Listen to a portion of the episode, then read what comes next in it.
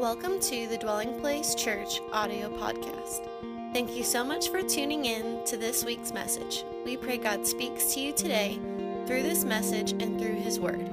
For more information about our church, be sure to visit us on the web at dwellingplacemovement.org. Now, it's time to listen to this week's message.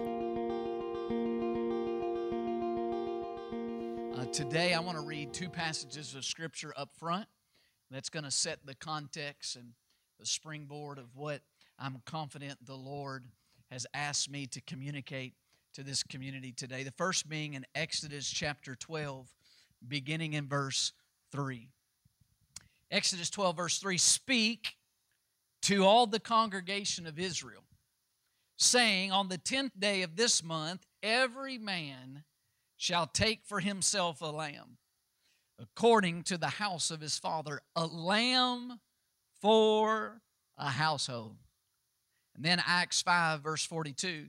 And daily in the temple and in every house, every house, they did not cease teaching and preaching Jesus as the Christ.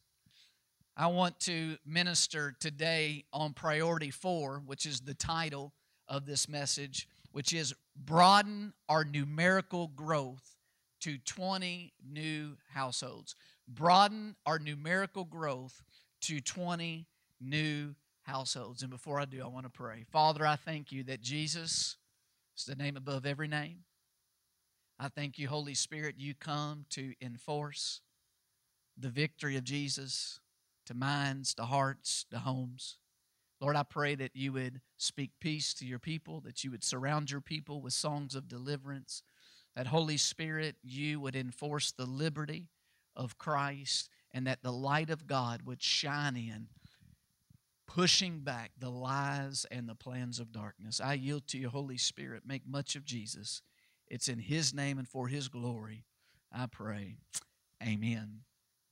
You know, Scripture and research are clear that in order for there to be lifestyle changes, there must first be changes in our thinking and in our mindsets. Throughout Scripture, and now research backs up, you don't get significant life change without first there being significant change to the way we think and to our mindsets. You know, when I think about this, I think about in my 30 plus years of local church experience that I have found that the expectation of believers, their mindsets regarding church growth differs. You say, why is that important? Well, because for there to be significant outward changes, Scripture and research shows there must first be a change in the mindset and in the thinking of a person. And it's the same for followers of Jesus Christ and his churches. So I want to address, first off, today, this issue of our expectation. So, Roman numeral one, growth expectation. As a follower of Jesus Christ, is it valid for me, for you, for us to have growth expectation? Or is it a yes and no, a maybe? When it comes to growth expectation, what is the biblical precedent or mindset or way of thinking we should embrace? Well, when you look at the book of Acts, uh, oftentimes referred to as the Acts of the Apostles, or better yet, the Acts of the Holy Spirit, meaning what in the early church was the physical acts and demonstration. It's from that that we can reach some conclusions regarding our expectation. You know, oftentimes when people read Acts, there is a, actually a false mentality. Let me go ahead and, in case you come from uh, this background, and let the Lord challenge you today, if that's you. That people try to read Acts and say that because it's just a historical account, that it doesn't set the precedent for you and I that it's not doctrine. Well, that's unbiblical because all scripture is given to teach and instruct us in righteousness, meaning to inform us on what is normative for God's will and God's people. Now, when you read the book of Acts, what you find is you find this this normative. And and oftentimes we forget that the book of Acts is not just recur, uh, recording events that happen over a course of a couple years. It's recording events that happen over a course of decades. So it's not like, oh, we read and say, well, that was just for a couple years or a small portion of time. The book of Acts covers decades. And you see a common trend, you see a common reoccurring theme. And part of this theme is a reflection of the fact of what Hebrews 13 8 says that Jesus Christ, the King of the kingdom, the head of the church, is the same yesterday, today, and forever. So, what do we see in the book of Acts? Well, in Acts 2 and verse 47, you see that the people of God were praising God and were having favor with all the people, and the Lord added, someone say, added. He added to the church daily those who are being saved.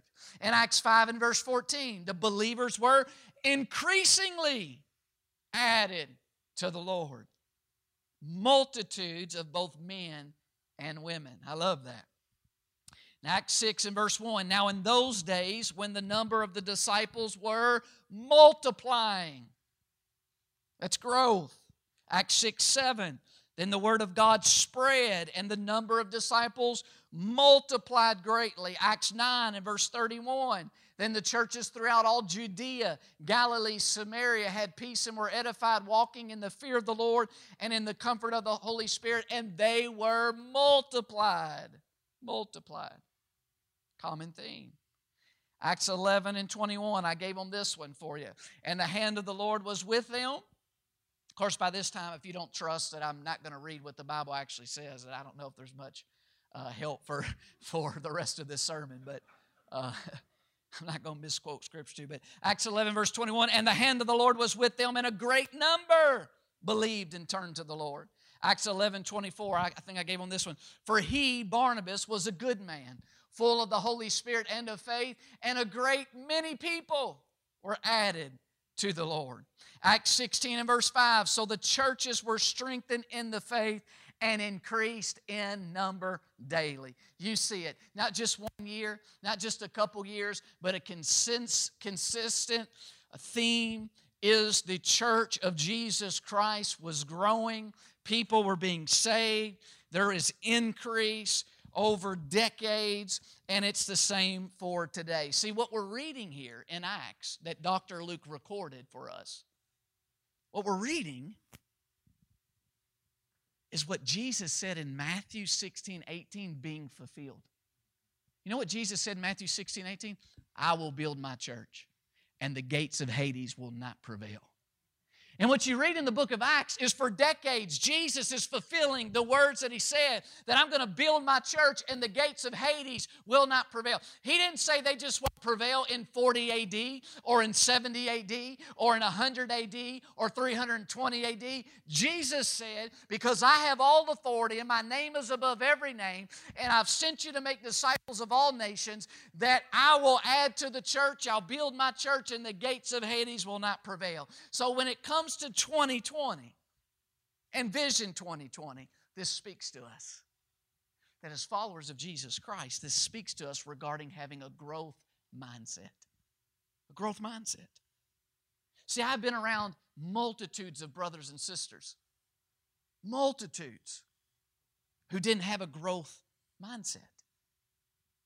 They had what, what I used to have when I first came back to the Lord and surrendered to His Lordship. They had what I call one of those last day excuse mindsets. Oh, it's the last days. Therefore, you know, the church is just going to dwindle. We're going to be few. We're going to be weak. And because it's the last days and, you know, the, it's so dark and, you know, this, the gospel's no longer going to prevail. The gospel's no longer has the power to save. No, no, no. Listen, it doesn't say that in the last days Jesus won't build his church. It doesn't say in the last days that the gates of hell will prevail against God's people and his church. No.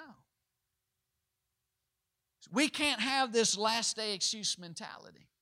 In fact, do you know the vision God's given us as dwelling places community is manifesting Christ in many ways to many people? Why many people?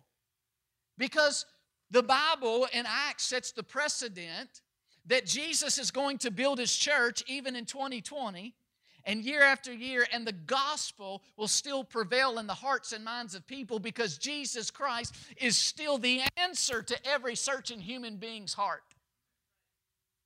He is still a sufficient Savior to a sinner's heart. He is a sufficient rest and stronghold for the seeking person. So, this leads us early on to this question Do you expect Jesus to build and grow his church? Maybe some of you say yes, and I say good. Praise God. But maybe some of you just transparently and honestly say, you know what, Pastor Chad, I didn't come in here with a growth mindset, a growth orientation, a, a growth expectation that Jesus is still going to sufficiently reach hearts and reach homes and, and that the church he's going to build and he's going to add to it. And, and to you, I would say it's okay, but there's space today to repent. You part of repenting means to change your mind. Change your mind. Change your mind, change your thoughts, because if we don't change our mind and if we don't change our thoughts regarding having a growth expectation, then listen, we cannot change what we do in our behavior. See, oftentimes the reason people don't see growth or they don't see the Lord prevailing is because they don't believe that the Lord can prevail. And because they don't believe it, it affects what they do. And if you do nothing, of course you're not going to see anything. Do nothing, see nothing. So this leads me then to a follow up question. If we're to have this growth expectation, the next question is then who do you expect Jesus to use? If Jesus is going to build his church and the gates of Hades will not prevail, who do you expect Jesus to use? You say, I know. It's Pastor Craig. It's all up to you, big boy. Some said, no, no, no, no, no. I know. Um, I know. I know. It's Liz. Liz, we've seen it. God's got something unique He's put in her and on her. And it's all up to you, Liz. Make the church grow. No, no, no, listen. The mindset we need as this local community of believers and followers of Jesus called Dwelling Place is when we ask the question, Who do you expect Jesus to you? That the answer, your answer, is me. That your answer is you. That it's you. That you expect God to use you to grow His church. To grow His church. Yes, yes, yes, yes, yes using you even while you're still in process. Yeah, yeah, using you even when you don't know all the answers.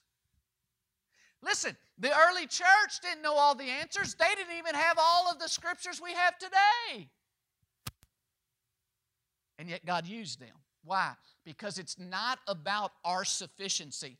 It's about depending on the sufficiency of the one who sent us, and we represent Jesus Christ. And He said, I'll build my church. And He said, and I'll use you, and I'll use you to build it. He says, I have all authority. He says, I have a hand called the work of the Holy Spirit that can go into hearts where your hand can't reach. That I can go into mindsets and deliver people from wrong thinking and bondages and lies. That I am still sufficient to save, even in 2020. Hallelujah. Listen, we currently, on a Sunday, we average 200. We average 200. And, and we've been, we're sort of consistent. We're right there. It's been sort of consistent threshold. We can't think just because we've sort of hit this threshold at 200 that we're staying right here because Jesus doesn't want to grow the church. No, no. We got to have a growth expectation. What we're facing at this point is a lot of cultural expectations. What we're facing and dealing with at the size of our church is a lot of psychological barriers, personalities. People bring their their their psyche, their their way of viewing things, their personality. Listen, we're facing a lot of execution barriers that need to be addressed. But regardless of those barriers, none of us, as followers of Jesus Christ, can accept a mindset other than a growth expectation that Jesus is going to keep building his church and the gates of Hades will not prevail. So, when we talk about Vision 2020, we're talking about a, a, growth expectation that has its foundation upon the biblical precedent, has a foundation that's based on the person and the work and the authority of Jesus Christ, the one who is head of his church, his people. Secondly, when we think about broadening our numerical growth to 20 new households, we need to talk about there's enough to go around.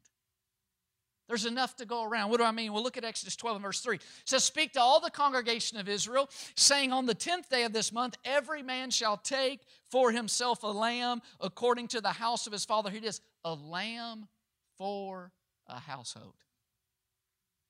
What do we see from this text? This type and the old covenant. And, and God was seeking to establish a nation, a nation that would live under his reign and he brought them out of existing worldviews, cultures, habits, ideas called Egypt, and he's bringing them out to establish them as a nation, a nation surrendered to his will so he could dwell in them and among them and reveal his goodness across all the nations of the world. What does he tell the, them to do? He said, There's a lamb for every household. The lamb is for every household. The lamb speaks of Jesus. Listen, Jesus died for every household. Jesus died for every household on earth. He didn't just die for my household and your household, He died for every household on earth. And every household, because Jesus died for every household, can become a dwelling place for God on the earth. On the earth. When you read through the Bible, you can trace this theme throughout that God has always been seeking and desiring more places to dwell on the earth, to live amongst and walk amongst His creation. That's what He longs for. Now, why does God desire every household to have the Lamb, to have Jesus? Listen, because God desires every household to become a dwelling place for God and His activities on the earth. When you think about that, you have to think about then that there's enough of Jesus to go around. If the lamb is for every household, that means Jesus is sufficient enough to take care of the needs of every household. What it means is you and I don't have to fear that when Jesus wants to reach new households, that that means our household is going to have to lack things that we need from him. No, no.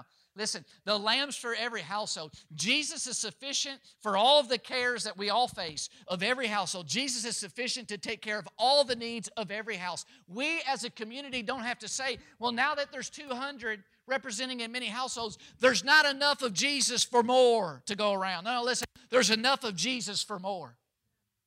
There's enough to go around.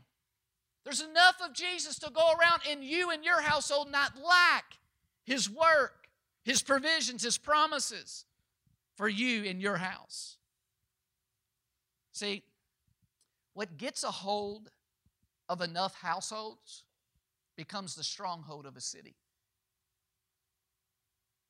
Maybe you've not seen this and understood this before, but in 1 Chronicles 11 and 7, we understand that the text says that David, David dwelt in the stronghold. And therefore, notice therefore, as one of my mentors said, when you see the word therefore, find out what it's there for. It's because David dwelt in the stronghold, they called it the city of David. What are you learning here? See, you're learning that a city is thought of and called according to the dominant feature that dwells as its stronghold. David dwelt in the stronghold, and because he was the prominent feature of that city, they called the city according to that prominent stronghold and feature, the city of David. Strongholds in the Bible, when you begin to study it and read about it, were, was a way for Scripture to refer to what had the prominent trust of the people of a city. So when it says it was called the city of David, you can go read the story. The Bible says when David went up, all the men, all the men who were with David, who trusted in David, went up with him and they dwelt in this area and it became the city of David. Now, here's what you find out biblically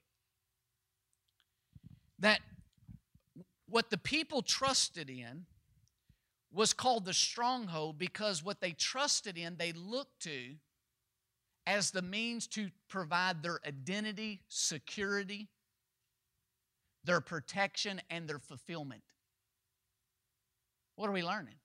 We're learning that there are strongholds in cities, and the stronghold represents what enough households in that city look to and what they trust in to be the sufficiency for the demands of life.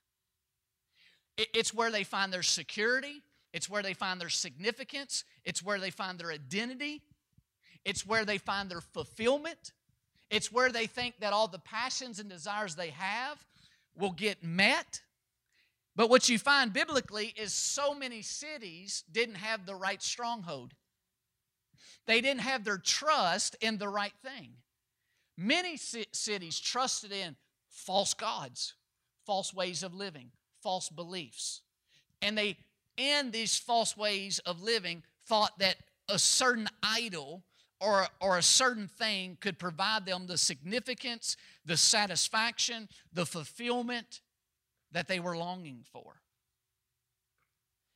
Speaking of strongholds, Proverbs 21 and verse 22 says this A wise man scales the city of the mighty and brings down the trusted stronghold. See, many cities trusted as their strongholds false gods, false ways of living. They, they sought to find their significance and the fulfillment of the desires of the heart in the wrong things. And because of that, it set up a stronghold in that city. In Nahum 1 7, did you know what it says? It says, The Lord is good, a stronghold in the day of trouble. And He knows those who trust in Him. See, the Lord desires to be our stronghold. Let me put it this way the Lord desires to be your stronghold and the stronghold of your home and the stronghold of our cities. The Lord desires to be where we find our identity where we find our significance, where we find our security, where we find our protection. The Lord desires to be our trusted stronghold, the stronghold of our home and the stronghold of our cities. Why? Because listen, cities establish a region, regions make up a state, and our states make up our nation. And Jesus has sent and empowered his followers, that's you and I, to disciple nations. Wow. When you think about this, this brings into issue this issue of our worldview. How do you and I see our world, and how do we see our purpose in the world? I want us to consider and ask ourselves in this time we have together this question. As a follower of Jesus Christ, is our worldview big enough? Here's what I mean by it. I'm sure you're like me and you found yourself in seasons where you're struggling just to believe God for your own heart. You struggle maybe in seasons just to believe God for another member in your house that you're struggling that the lamb that's for every house is actually for your house. that the lamb is actually for your marriage, that the lamb is actually for your children. And sometimes we're struggling just to believe that the lamb's sufficient for us and our few, in our home, and our children, when Jesus says, I have so much authority, so much power, so much ability that I've sent you and can use you to disciple not just hearts and a couple homes, but to disciple nations. And I think, oh my God, how often is my worldview, our worldview, not big enough? Uh, we're, we're just trying to believe that He can still save in 2020 like one person. And Jesus is telling you and I, as His church, I can save entire nations. I can disciple nations of what it looks like to live under my reign and let me be king and the ways of what life looks like the way God originally intended. That's in 2020 a worldview we cannot let go of. That Jesus says, I have all authority. Because I have all authority, I've sent you as my follower to disciple entire nations. Entire nations. Entire nations. So often I find we have a scarcity, scarcity, scarcity mindset. That, that G- Jesus isn't big enough. That there's not enough of Jesus to go around. And, and we, we get like this when we forget that the lamb's to be our focus. See, as a community, we can't get this mindset that there's not enough of Jesus to go around. What happens is oftentimes when we get Jesus out of view and we start looking to people to do what only Jesus could do. Like, for instance, I, I can imagine people say, Well, I don't want the church to grow. Because if the church grows, I'll no longer be able to text Pastor Chad. I'll no longer be able to be able to message him. And I'm like, wait, whoa, whoa. There's a lamb for every house. It's not me for every house. It's not looking to me or other brothers and sisters to do what only the lamb can do for you in your house. And that lamb that we got to keep central and keep our focus on, he's not just for us who's here today. He's for every house in this city, every house in this region, every house in this nation, every house on the globe. Listen, Jesus is big enough to counsel us all. Jesus is big enough to heal us all. Jesus is big enough for all the needs of every house and of every heart. So listen, we don't have to fear that as we grow, me and my house and my needs will go unmet. No, no, listen. There's enough of Jesus to go around. Come on. There's enough of Jesus to go around. Now, some of you say, oh my goodness, Whew, time out.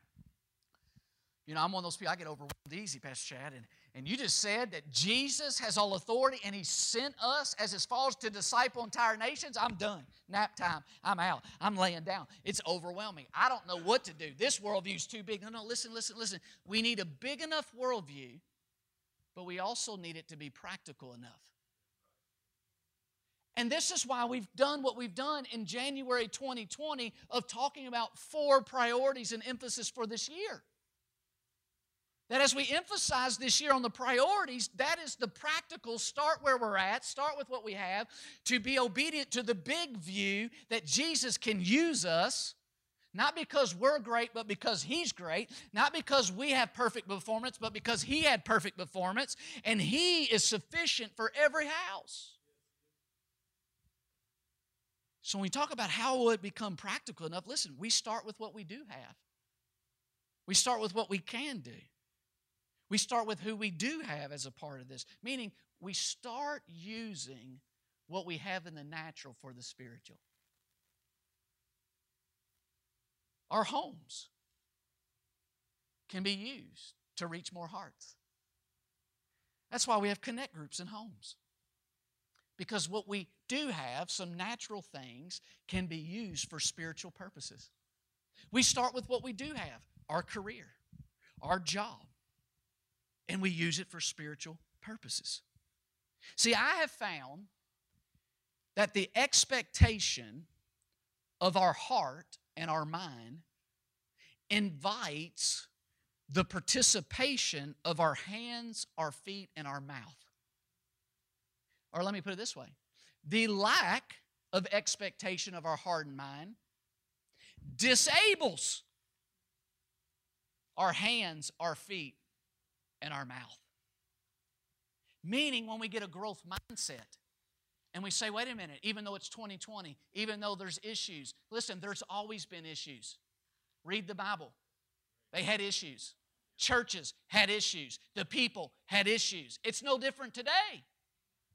And Jesus is the same, that He is the one that can enable us and has the power and the work of the Holy Spirit to raise us through and over the issues we face.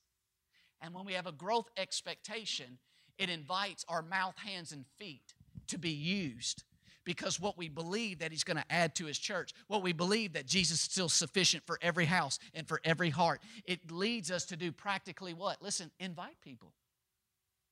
Give handouts to people that there's a place that regardless of where you're at on this journey called life, there's a place that will welcome you and walk beside you and will keep pointing you wherever you're at in the journey that, that Jesus is sufficient. He's sufficient for the needs of your heart, and He's sufficient for the needs of your home. See, when we talk about practically what it looks like, it just starts with hearts and homes. What does discipling the nations look like practically? It just starts with hearts and homes. I love this story in Acts 16, verse 11 and 15. You see this story where you see growth expectation, you see that there's enough lamb to go around, and you see it all hits right here in the story of hearts and homes. Verse 11, it says that sailing from Troas, we come to this place, and from there we go to Philippi, foremost city, and stayed some days. In verse 13, it says, On the Sabbath day, we went out of the city to the riverside, where prayer was customarily made. We sat down and spoke to the women who met there. Now, a certain woman named Lydia heard us. She was a seller of purple. She worshiped God. Watch this. The Lord opened her heart to heed the things spoken by Paul. This is Dr. Luke writing. He was there with Paul at the time. And when she and her household were baptized, she begged us, saying, If you have judged me to be faithful to the Lord, come to my house and stay. And she, so she persuaded us. I love this. It's what I call a Lydia mentality. A Lydia mentality is understanding that when the Lord opens a heart, He's now opened a home. And you get enough people who's opened their heart to Jesus as Lord, and then they open their home to Him as Lord, then you can get entire cities that learn to trust in Him as the stronghold. Now, that's the worldview of Jesus. It confronts us all. I remember when I first came back to the Lord, I, you know, I grew up in a tradition of church that didn't uh, value, prioritize, or experience the moving of the Holy Spirit, the power of God. Well, for the dysfunction that I came from and encountered, that wasn't enough to keep me.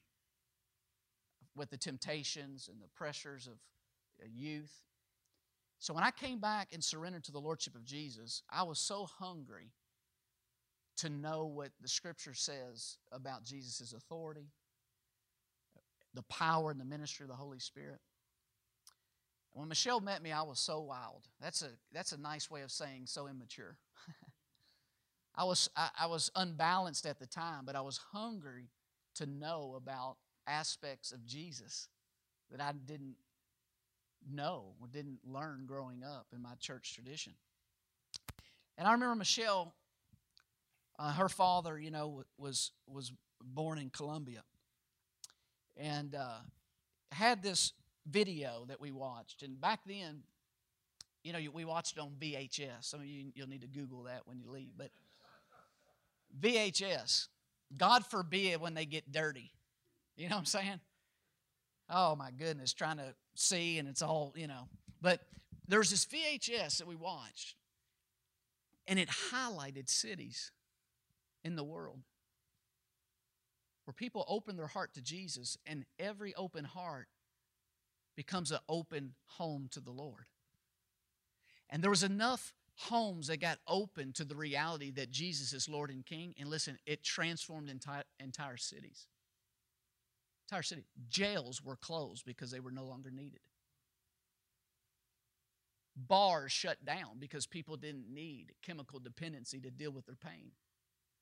Why? Because there's a lamb for every heart and a lamb for every house, and Jesus is sufficient with what you and I face, and He's sufficient with what our marriage faces, and He's sufficient with our house houses face. Jesus is sufficient. And testimonies of how Jesus can become a stronghold of a people that says, you know what? What the world has to offer can't give me the peace, the satisfaction, the sense of fulfillment, identity, and satisfaction that this lamb that's for every house can. I love this Lydia mentality. An open heart leads to an open home.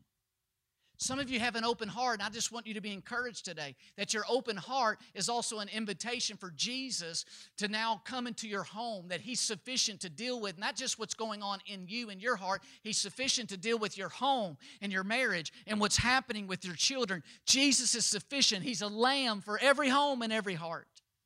But notice what happens Lydia invited them to come and stay. Some of you today, that's what you need to do. You need to say, Lord, I invite you first to start working in my heart, but I also invite you to come and work in my home. That I believe you're sufficient. I believe you're able. That, Lord, why don't you be the trusted stronghold of my home? That I'm not going to look to outward things and finances and this and that to be the place I find security and significance, but I'm going to look to you, Jesus. You are my trusted stronghold. That even if money fails, like it did in the time of Joseph, you won't fail your people. Trusted stronghold. In Acts 5 and 42, says they were daily in the temple, and in every house they did not cease teaching and preaching Jesus as the Christ. I don't have time to go through the depths of what that means theologically, Jesus as the Christ, but let me just interpret it simply for you. What they're preaching and teaching is Jesus is sufficient for what your house is facing. He's the anointed one. He's the one that has access and the ability to release all the provisions of God and the promises of God and the will of God for you and your house.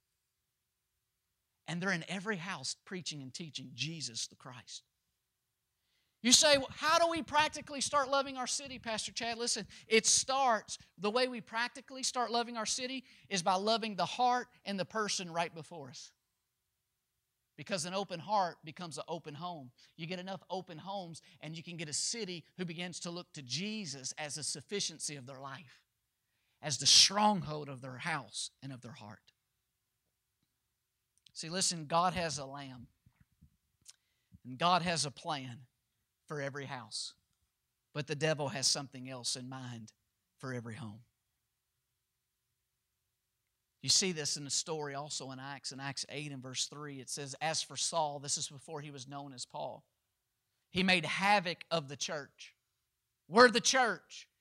How is the devil's plan seeking to bring havoc to God's people? Here's how, watch this entering every house, and dragging off men and women, committing them to prison. Saul was a servant of the devil, and he's seeking to enter every house and drag families into prison. And it's no different today. Listen, there's a spiritual battle for the homes of our city, there's a spiritual battle for our homes. If you're married the way God's designed it, of one man and one woman, there is a spiritual battle for your house.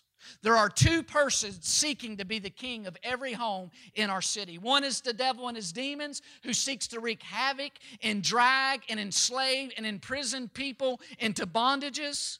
And the other is the legitimate king, the king, the true king, Jesus Christ, who died and was crucified, taking all our hurts, all our hangups, all our wrong habits, everything that was wrong, Jesus took and became so that now he can make everything right that needs to be made right in hearts and homes. Jesus the Lamb's provided by God for every home. He came to give us life and life more abundant. In the early church, they're in every home, in every house, preaching and teaching that Jesus is sufficient. Jesus is what we're searching for, and Jesus is the answer to even the current issues we're facing. Listen, what is that? Listen, that's the fulfillment of Exodus a lamb for every house. In the early church, they're in every house saying Jesus is sufficient. He's not scared of your fears. He's not scared of your hurts. He's not scared of your failures. He's not scared of the conflict. He's not scared of what you're doing. He's not scared of it. He's not scared. And though the devil is out to bring strife and division, the blood of Jesus stands in the middle and it speaks peace. It breaks down walls of coldness. It breaks down walls of unforgiveness. It breaks down the plans of the enemy to drag marriages apart and to bring people into depression and oppression and bondage. The blood of Jesus speaks peace. If God can unite nations that were divided, divided through Jesus Christ, He can, he can unite houses that seem to be divided. That where the enemies came in, the blood of Jesus today speaks peace. It says no more. It says that Jesus is sufficient to tear down every wall of hostility, every plan of the enemy, that Jesus is sufficient for every house.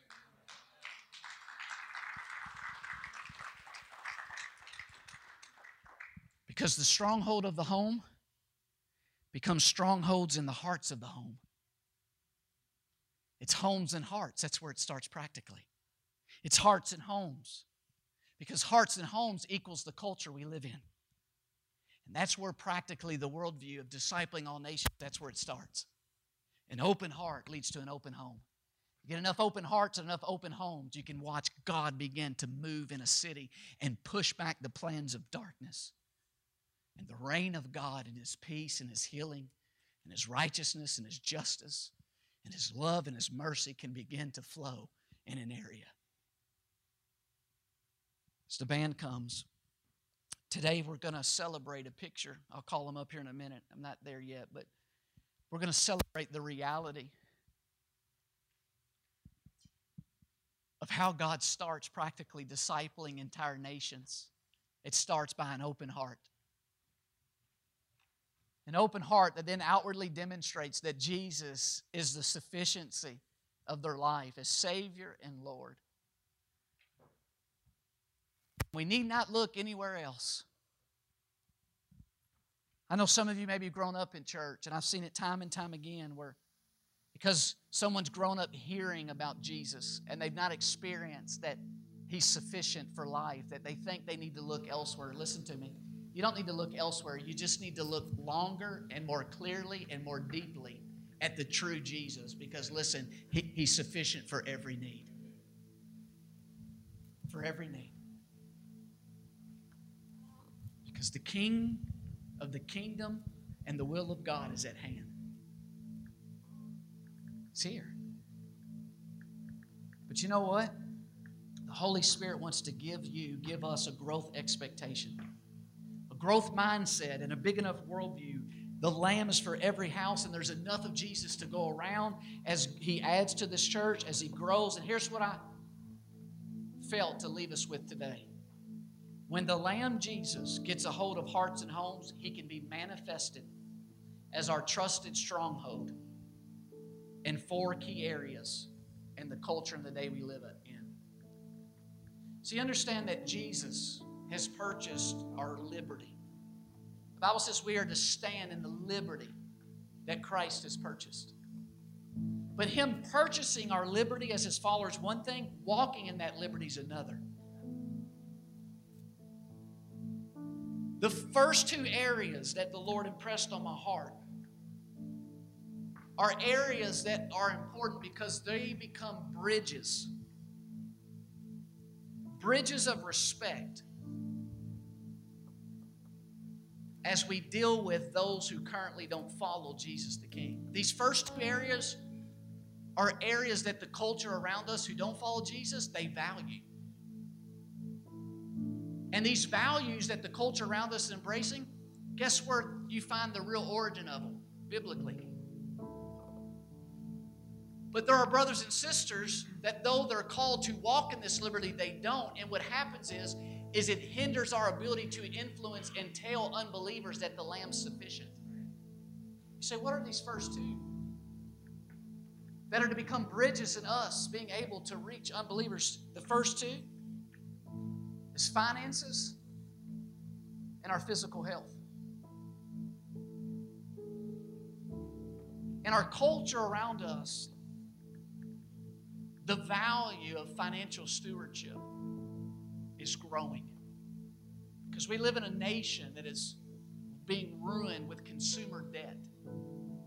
Out of control desires that leads to out of control spending, and the majority of Americans have consumer debt. That means debt that's based on desires, not needs. And you see a trend now of the importance of now financial stewardship because people are realizing, even unbelievers, that the financial bondage they have affects so much else of their life. And that's what the Bible says. That's why Jesus talked about money so much. Did you know even Billy Graham? Billy Graham himself spoke of this. He said if a person gets his attitude towards money straight, it will help straighten out almost every other area in his life. Why? Because money represents your desire. The out of control spending is just out of control desires. But Jesus has came to be the sufficiency that we find our fulfillment and satisfaction in Him. Secondly, you see a big cultural trend in health. Health. Why? Because our nation's being crippled also financially because of the healthcare issue. But you know what's crippling the healthcare issue? is a false worldview and understanding that you can live however you want and not care, take care of your body, and then in the end, have someone take care of the results. That's not how God's designed life. We can't live for 40, 50, 60 years not caring for the body He's given us and then not reap the results of that towards the end.